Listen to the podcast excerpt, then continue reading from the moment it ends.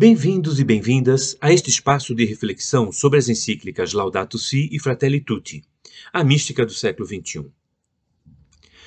Cada vez mais, crentes e não crentes estão de acordo que a Terra é, essencialmente, uma herança comum, um espaço comum, cujos frutos devem beneficiar a todos. Para os crentes, Deus criou o mundo para todos.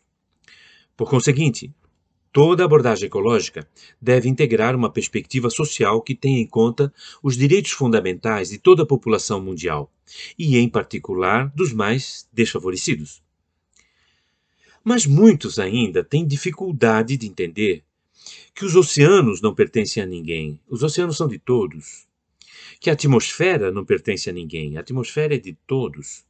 E assim para as florestas, os solos, o ciclo hidrológico, etc. Os chamados serviços ambientais, que nos dão de graça a natureza, o ar puro que respiramos, a água para uso doméstico e matar a sede, o clima equilibrado que permite a existência da vida, são todos bens coletivos e devem ter uma gestão adequada à manutenção da sua existência. Afinal, diz o Gênesis, nós somos guardiães, nós somos administradores da criação. A encíclica Laudato Si, ela enfatiza, ela é bem clara uh, com relação ao princípio da subordinação da propriedade privada ao destino universal dos bens. E, consequentemente, o direito universal ao seu uso é uma regra de ouro do comportamento social e o primeiro princípio de toda a ordem ética e social. A tradição cristã nunca reconheceu como absoluto ou intocável o direito à propriedade privada e salientou a função social de qualquer forma de propriedade privada. O Papa João Paulo II lembrou esta doutrina com grande ênfase, dizendo que Deus deu a terra a todo o gênero humano, para que ela sustente todos os seus membros, sem excluir nem privilegiar ninguém. São palavras fortes, são palavras densas. Insistiu ainda que não seria verdadeiramente digno dos humanos um tipo de desenvolvimento que não respeitasse e promovesse os direitos sociais, pessoais, e so é, é, econômicos e políticos, incluindo os direitos das nações e dos povos. Com grande clareza, explicou que a Igreja defende, sim, o legítimo direito à propriedade privada, mas ensina, também com muita clareza, que sobre toda propriedade particular pesa sempre uma dimensão social, para que os bens sirvam ao, ao destino geral que Deus lhes deu. Por isso, afirma ainda João Paulo II, que não é segundo o desígnio de Deus gerir este dom, o ambiente, os recursos naturais, os serviços dos ecossistemas, gerir esse dom de modo tal que os seus benefícios aproveitem só a alguns poucos.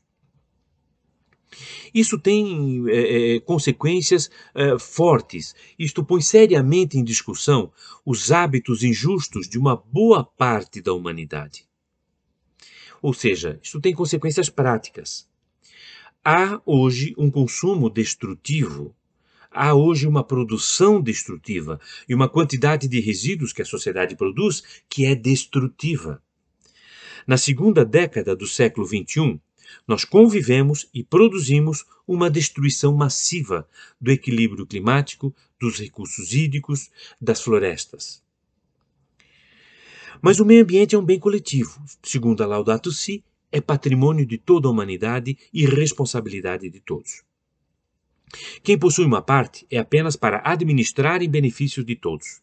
Se não o fizermos, carregamos na consciência o peso de negar a existência aos outros. Veja que isso é muito forte e tem muitas consequências.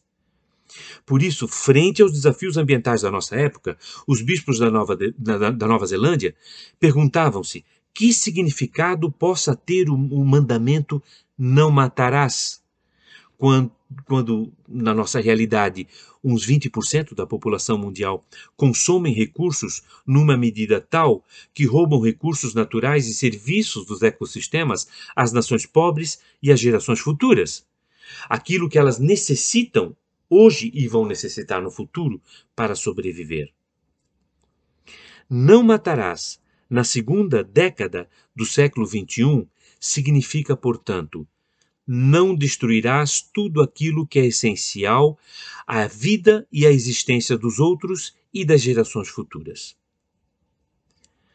Nossas reflexões sobre a mística do século XXI, a partir das cartas encíclicas Laudato Si e Fratelli Tutti, voltam na próxima sexta-feira aqui no blog Inaciana. Você ouviu Mística do século XXI, reflexões a partir das encíclicas Laudato Si e Fratelli Tutti, por Luiz Fernando Merico. Este é o podcast Inaciana do blog coletivo Inaciana.